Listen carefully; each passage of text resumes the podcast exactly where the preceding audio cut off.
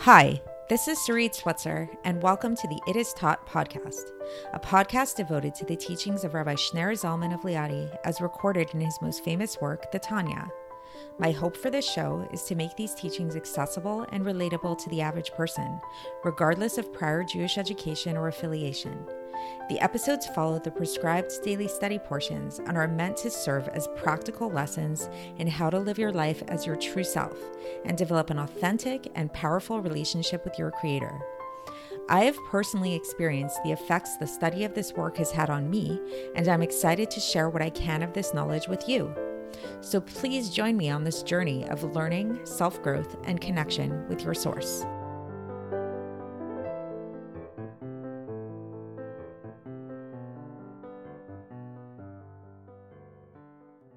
Hi, and welcome to the It Is Taught podcast. This is episode 500 for the 15th of Nissan in a regular year. Today is the first day of Pesach, so uh, if you're listening to this episode before Pesach, I wish you a wonderful Pesach. And if you're listening to it on Chol Moed, then I hope you are having having a nice Pesach. So yeah. So anyways, so today we're going to talk about birds and the unique ability that birds have in terms of flying. So, this is something that many people kind of feel either consciously or subconsciously envious of. Uh, we know that the the um, the invention of the airplane was a huge revolutionary thing in uh, in the history of mankind. This ability to to take off off the ground and be able to travel like how birds travel across the world, literally across the world, and see the world in what we have termed a bird's eye view. This idea of a bird's eye view, you know, like it's when we describe somebody has a bird's eye view of something. This is like this idea of like you're stuck. You know, most of us when we're engaged in a conflict, when we're engaged in a challenge in our lives, often you know, we describe this as having tunnel vision, as uh, as seeing the trees instead of the forest, and that's sort of the opposite of a bird's eye view. A bird's eye view is when you can really separate yourself and rise above the situation. Like sometimes, you know, if you have a conflict between two individuals, and then you bring in a third person who can see the situation more objectively and see where both people are coming from, and realize that both of them are right. It just depends on the perspective that you're looking at. So this is like sort of like the imagery, the metaphor of birds is this idea idea of being able to rise above, being able to see things from a broader, bigger perspective, see things from their source, as one might say. Perhaps this is the reason why many people have recurring dreams of flying. That's one of the most common dreams that people have is is dreaming of flying. You know, there's sort of like this yearning for freedom that we have, this yearning to see things from this higher perspective.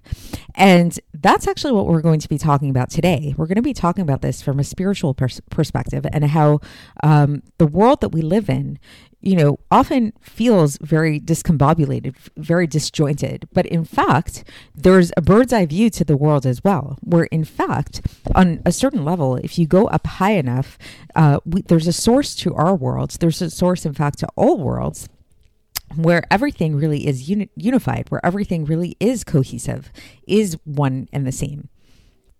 And that when we engage in God's plan, meaning when we keep Torah and mitzvahs, which are the the dictates of God, the the instructions that God gave us into how to live our lives, we're actually it's not, you know, while it might feel very disjointed a lot of times, like we're doing this particular mitzvah, we're learning this little aspect of Torah, and it can sometimes feel like, you know, what's the point of it all? What is my little lighting of Shabbos candles, my putting on tefillin, whatever it is that I'm doing?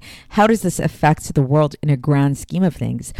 in fact, as we'll learn today, it actually does. And the more aware you become of this um, of this interconnectedness of all of reality, of uh, being able to tap into this bird's eye view, so to speak, of reality, the more of a cohesive effect it has. Um, so, one analogy that comes to mind for me in terms of all of this is thinking about the running of a company. Um, thinking of, let's say, building a spaceship. You know, let's say you wanted to build a spaceship. We know Elon Musk is really famous for wanting to go into outer space and things like that. And so, in the in terms of the building of a spaceship, and perhaps a spaceship is a, is actually I just thought of this a really apt analogy because a spaceship is is flying upwards. It's going you know to see literally to see the world from a bird's eye view kind of place. So so build the building of the spaceship has so many different components to it. There's the actual mechanics of um, the actual uh, labor involved, like the people making the different parts of the spaceship. There's the people designing the different parts of the spaceship. There are the masterminds behind bringing it all together, like what um, what parts need to go with what, what parts do we need for the spaceship. There's looking at uh, at you know the the weather components, how the atmosphere works with all that. I this is not my field of expertise, so uh, I can't I can't even imagine all the different aspects that go into this building of the spaceship. Um, and for each person who's working at a company that builds spaceship, let's say, uh, their particular job, they they're involved in their particular job, and again, it might feel very disjointed if they're not aware of the higher purpose of it all. You know, like if you have some guy in like um, making a screw in in China, let's say, that he's just his job is just to make screws. He doesn't even know what the screws are for. Maybe he's not even aware of uh, of what the screws are for. So he might if it, it, can become a very mundane kind of job, a very kind of like um, boring kind of job. Like, what's the point of it all? But if he was aware that what he was doing was actually he was creating screws for a sh- spaceship, which ultimately could serve this higher purpose of, uh, you know, discovering resources for Earth, which could really improve the quality of human existence, it would bring a lot more life, a lot more vitality into the work that he was doing, no doubt, right? So, all the more so is this true when we tap into this bird's eye view of the world around us um, when we're doing Torah and mitzvahs, when we're engaged in Torah mitzvahs. And the truth is, as we'll learn, uh, this isn't just like some, you know, little mind trick, like a meditation, but in fact, the power of the mind, the power of our thoughts, the power of our intention is such that it actually literally does create a difference in reality in terms of um, strengthening this cohesion, strengthening this interconnectedness of all of reality on high in the highest of sources, which, as we'll see, is the world of Atzilus, which actually trickles down into our world below. So this is going to be quite a technical um, section today. There's a, it might even seem a little bit abstract, uh, a lot of Hasidic terms and everything like that. But I'm really going to try to break it down for you guys uh, to the best of my ability to try to make it as um, as comprehensible and relatable as possible. Some general concepts to bear in mind, a little bit of a review of some of the main concepts that we're going to be looking at here. Uh, one of which is the two energies of chesed and gvura, which are sort of like we can think of as being the most primal energies in the world, the feminine and masculine. We see this actually in many cultures. People, you know, there's the Chinese yin and yang, and many other cultures have this masculine and feminine energy, which underlies all of creation. So in Judaism, we have this too. We have the chesed and the gevura, which are these polar opposite energies. But as we'll learn today, these polar opposite energies actually, in their source, they're coming from the same source. So when we tap into the source, then we actually can see how these two energies are actually one and interconnected. Um, and the more we tap into the source of these energies, the more interconnected they can become, the less dis- disparate they can become, the more unified they can be in terms of their mission here on Earth and in all the worlds. Um, the other thing that we want to keep in mind is the different worlds. So we've spoken about the worlds of Atzilus, Bria, Yetzira, and Asiya. The world of Atzilus is sort of like a quasi world in the sense that it's a world in a in a certain way, but it's actually when we think about a world, a world implies that there's a disconnect from God, like a creation, a, you know, God, and then He created a world. Whereas the world of Atzilus is not really disconnected from God. God is godliness is totally revealed in the world of Atzilus. We liken this to the potential for a child to be conceived, but there actually has not been a conception of a child at all. The conception of a child, on the other hand, is when we enter into the world of Bria. The world of Bria is also uh, is is the realm realm of the intellect. So that's when we're talking about serving God. It's the realm of um, of the in- intellectually generated love and fear of God, uh, and then there's below that there's the world of Yetzira, which is like the formation of the fetus within the uterus of the mother.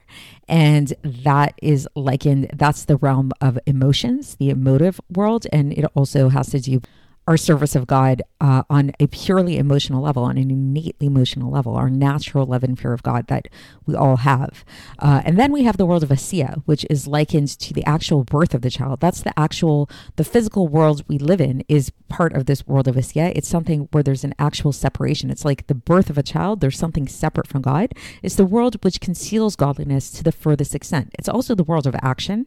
So it's the world, the realm in which we serve God in this very, um, physical kind of way and just like you know actually performing the mitzvahs actually learning torah in a in a very practical pragmatic kind of way we're also going to bring up this uh, imagery of the bird, which the Alter Rebbe actually brings up himself, and we're going to talk about how a bird can really be broken down into um, three different components. There's the body of the bird, there's the head of the bird, and then there are the wings of the bird.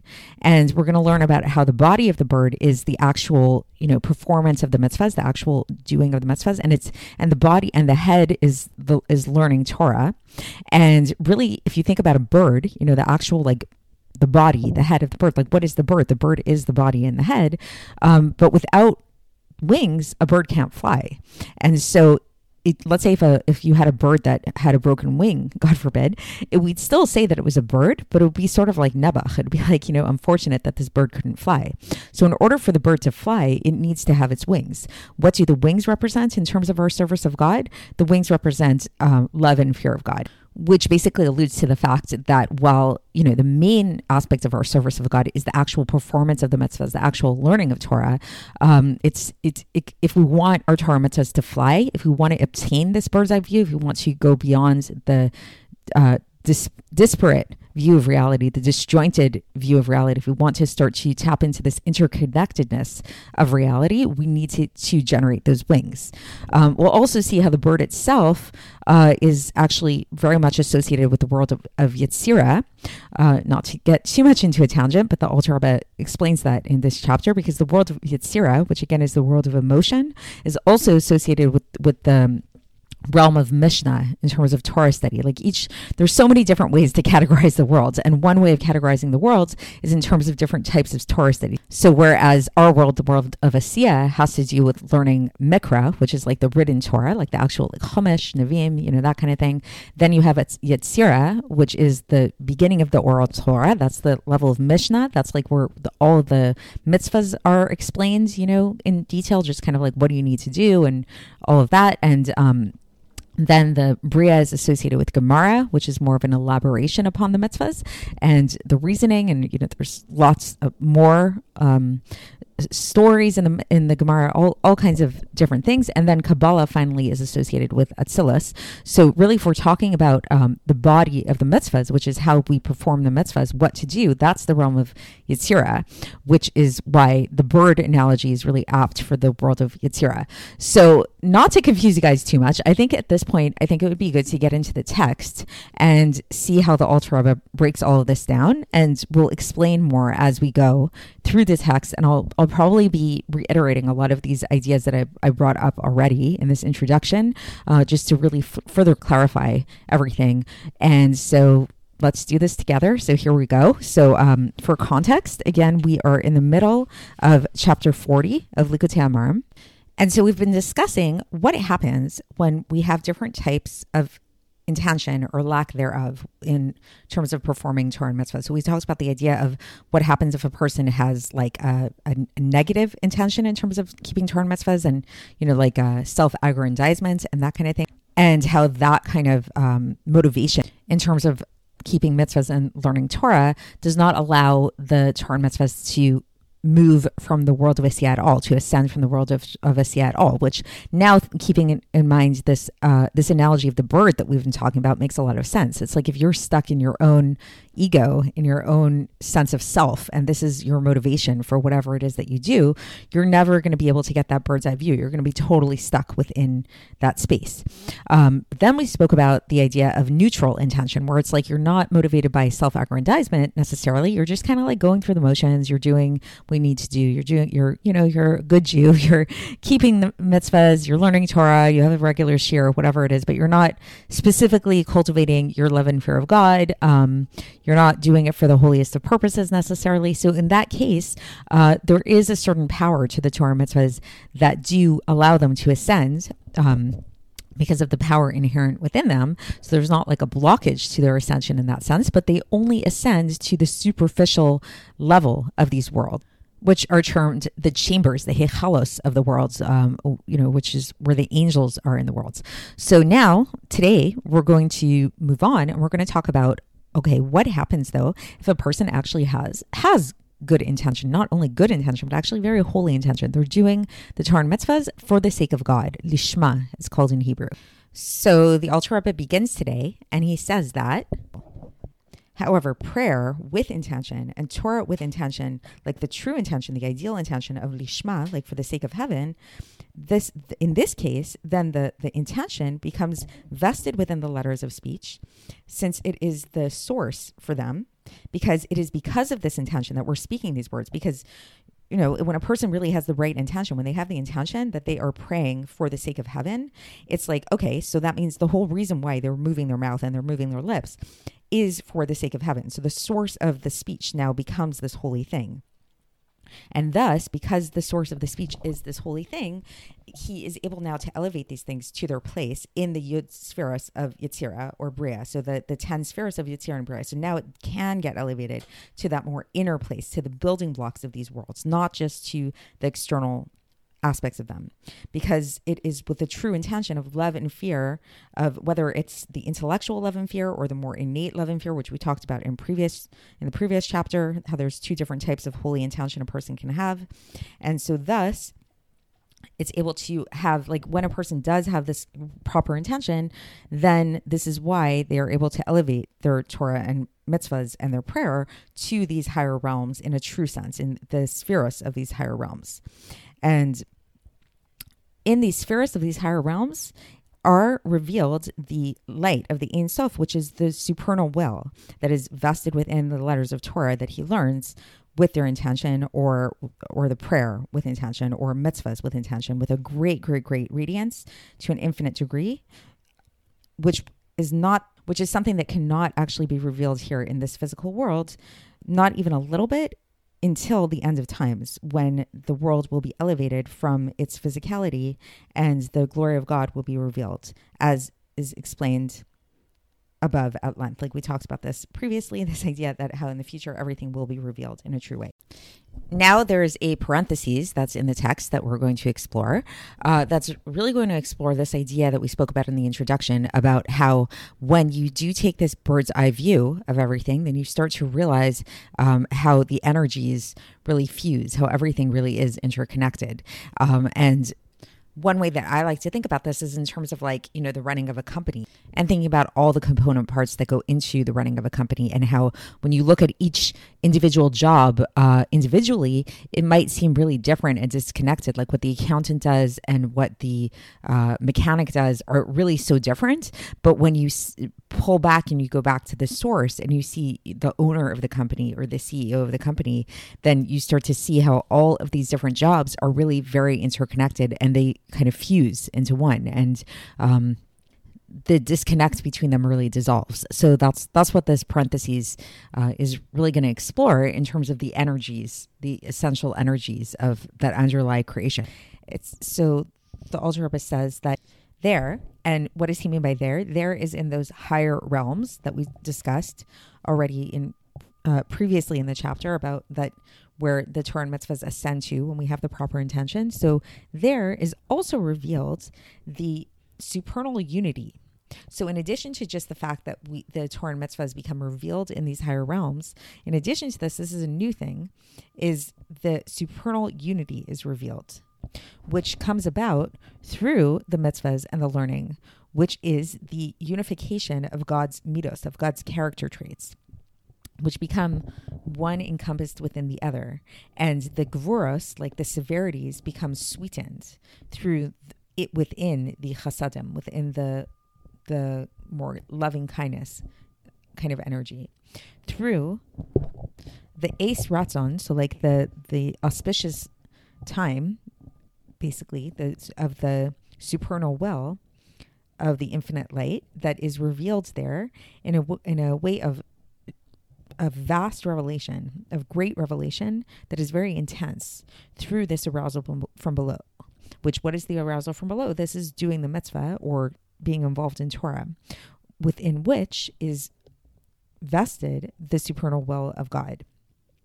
So again, just to translate this into like simple kind of English, is what the Rebbe is saying is that basically through us doing God's Torah and mitzvahs, because this is these are the will of God, this reveals on high. So once again, the Torah and mitzvahs become ascend to these supernal realms, and this reveals on high how they are all uni- united. So they actually become they uh, they create this unity on high because it's all coming from the same place. It's all coming from God's will. And then the Alter goes on and he says, but the main unity is really high up in the world of Atzilus. So if you remember, the world of Atzilus, the world of emanation, is the highest of all the worlds, which which there is the being and essence of his attributes, of his midos, which are totally united within their emanator their infinite emanator. So again, remember we talked about this idea that there, if you recall, there's the four worlds: Atzilus, Bria, Yetzirah, and Asiya. And is kind of different than the other worlds because it's not in starting in Bria and the ones below it.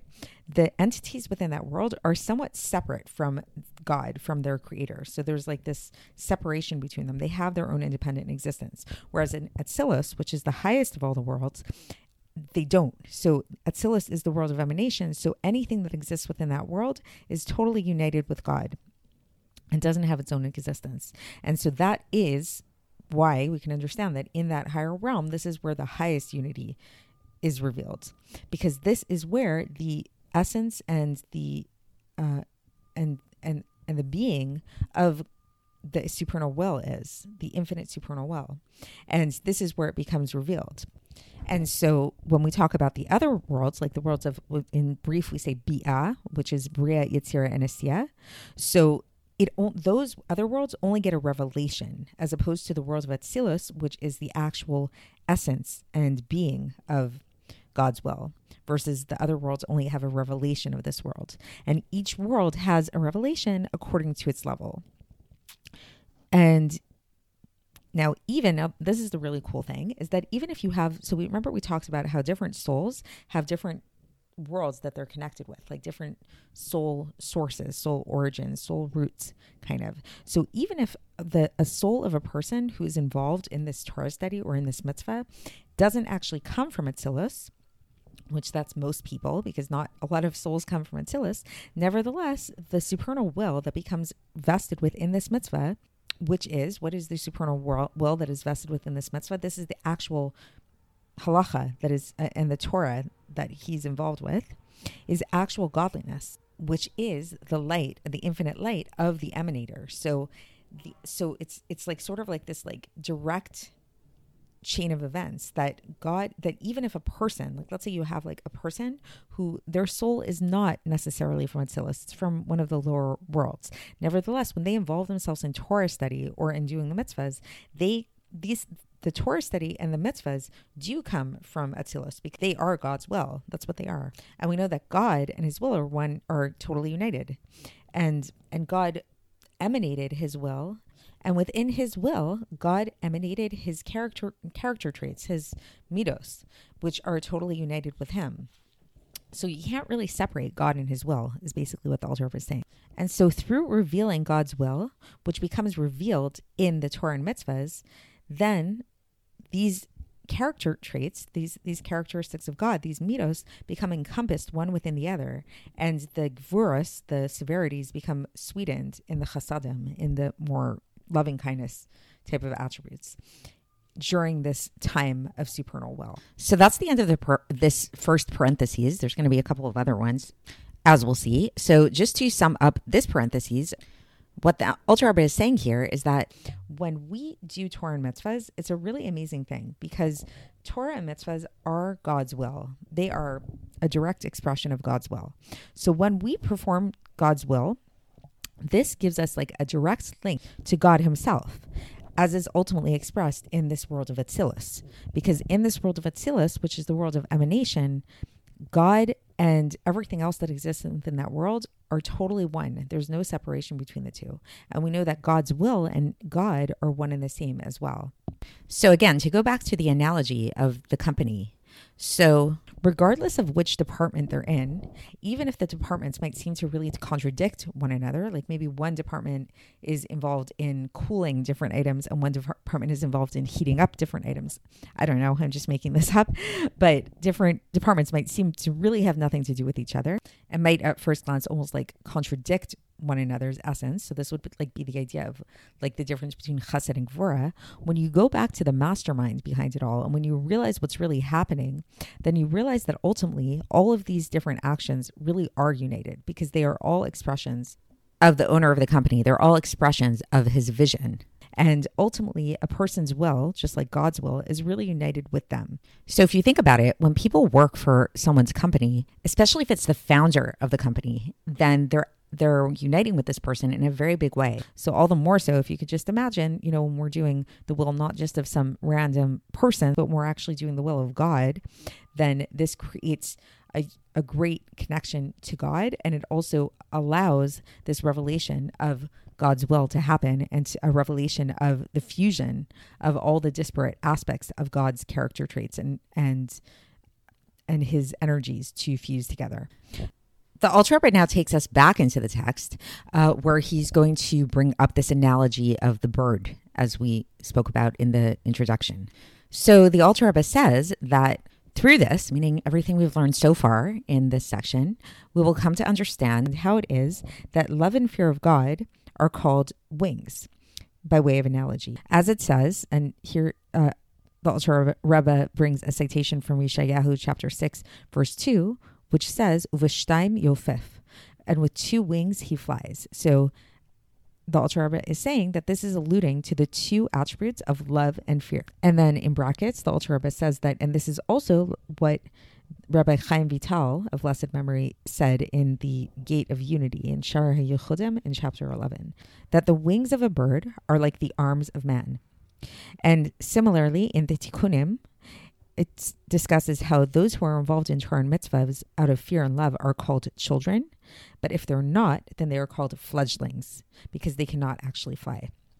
Now, here the Alter Rebbe gets into the footnote, and so here, uh, so here we go. So the Alter Rebbe says that in Tikkun 45 of Tikkun Zohar, it is written that the figure of a bird represents the archangel Metatron. So what so what does this mean? So the Alter is going to explain this. So he says that the head of this angel, Metatron, is the letter Yud of Hashem's name. So remember Hashem's name, the Tetragrammaton, which is the four letter name of God. So it's like the most supernal name of God, where all other name names of God stem from.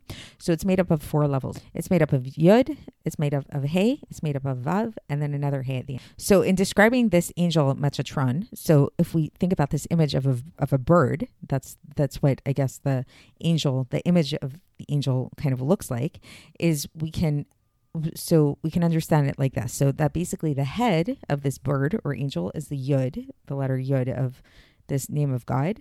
The body of the angel or the bird is vav, and the two wings are the two hays. And now the Alter Rebbe is going to give us an interesting fact, which is that the world of Yetzirah is actually called Metatron. So, thus, when we think about the world of Yetzirah, we can liken it to Metatron. So what does this mean? So in what what do we know about Yetzirah? So in Yetzirah, this is where all this is likened to the Mishnah. So we've I, I believe we talked about this already in Tanya, but we're mentioning it here again that that each world has a different aspect of Torah, which is like the realm of that world. And so in the world of Yetzirah is the world of Mishnah. And so within that world of which within that world of Yetzirah are found the Mishnah, which what are what is the Mishnah basically? It's all of the various halachos, like all of the various laws of the Torah. And so then when we again, so now we know we're seeing a bird, we're also seeing this angel Metatron, and then we're seeing Yetzira, and we're kind of making all of them synonymous. So now when we talk about how the bird, the the head of this bird, what does the head represent? The head represents the mind. It represents intelligence, which is the aspect of the chokhmah, bina, and das, the three intellectual attributes, right? Which is what what does this mean when we talk about Mishnah, like when we're talking about this world of Yetzirah? This is the inner aspect of the halachos. This is their secrets, the the more esoteric meaning behind them and the meaning behind them. Like it's sort of like the inner meaning of the mitzvahs. This is the the head, the intellect of the mitzvahs of the halacha. And the two wings, what are the two wings? The two wings, which are the two hays that we talked about, this is love and fear, as we mentioned previously in the introduction. So this so then we have two hays. Why do we have two hays? Because the higher hay, because again we have the yud, the hay, so that's the higher hay, the first hay that appears in that name, is love of God.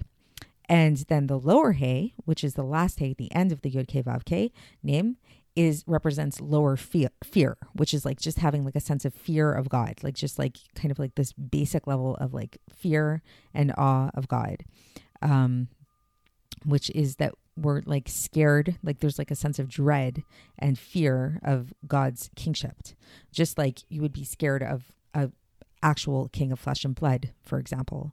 So you might like tremble if like a king walked into the room, make sure you're standing at attention, you know, all that kind of stuff, which is like the more external type of fear that is really revealed, which is not the case. So there's actually a higher level of fear that we're going to be learning about, which is a more fear of shame. Like it's like more of this like shameful kind of thing.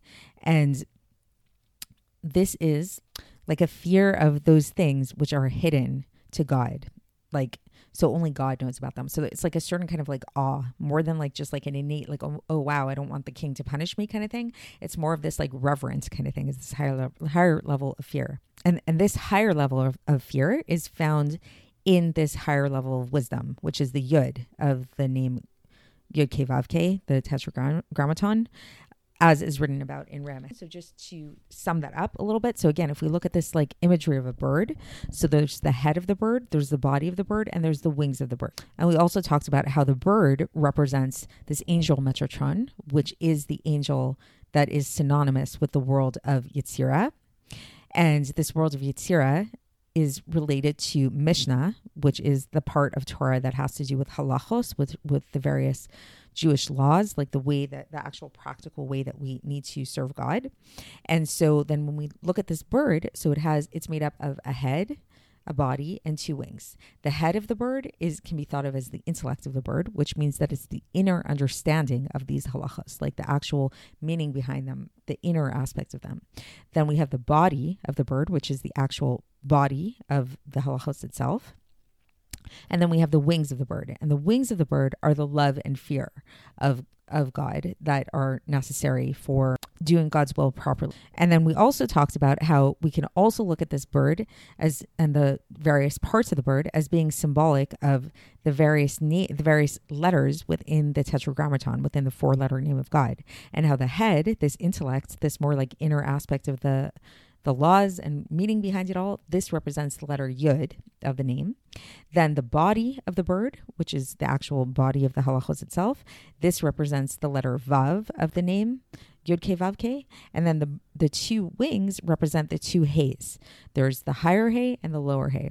The higher hay of the bird represents one wing, which is which represents love, love of God, and the second wing represents fear, specifically speaking, the lower level of fear of God, which is just like a sense of dread that a person might have, just like they would have when they see a physical kind of king. And then the Alter Rebbe left off with like a little note about the fact that there's not only lower level level fear, there's also a higher level of fear, but that is represented to not by the letter hey, but it's rather represented by the letter yud because it's connected to this more intellectual kind of understanding that's connected more to chokhmah. And so now we go back into the main body of the text where the Rebbe uh, elaborates a little bit more with this bird analogy so the Alter Rebbe says that just like the wings of a bird are not the main thing of the bird, they're not the main component of the bird, and the life force of the bird is not dependent upon them at all.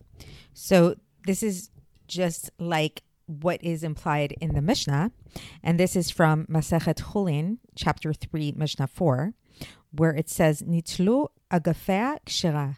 So this is literally means if a bird doesn't have wings anymore, if its wings were taken off of it, it's still considered kosher.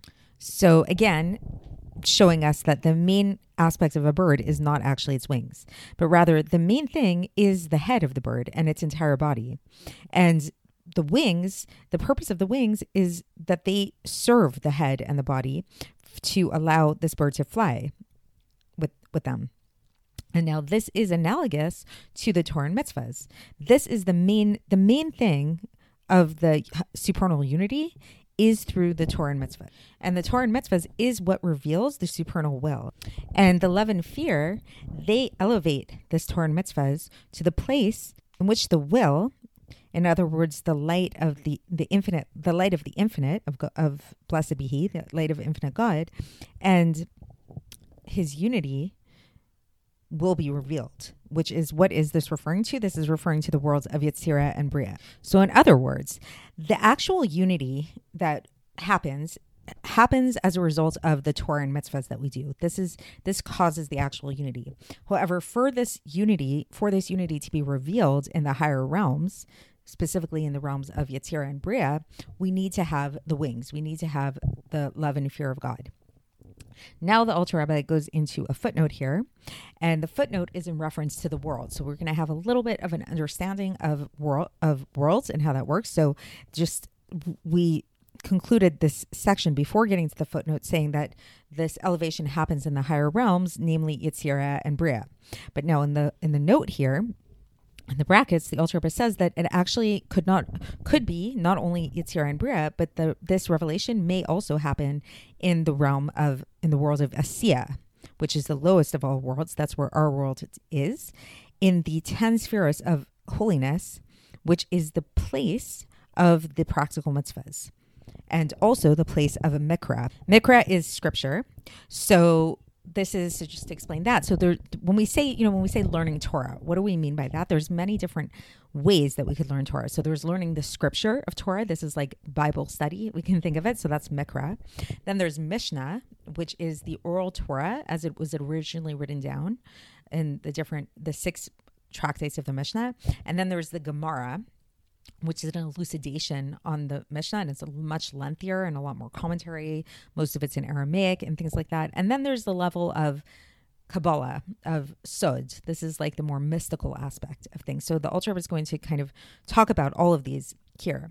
So this and, and how each realm corresponds to one of these types of learning. So the type of learning of Mikra, of scripture, this is related to the world of Asiya, of this lowest of all worlds. And then there's Mishnah. And so Mishnah is related to the world of Yetzirah.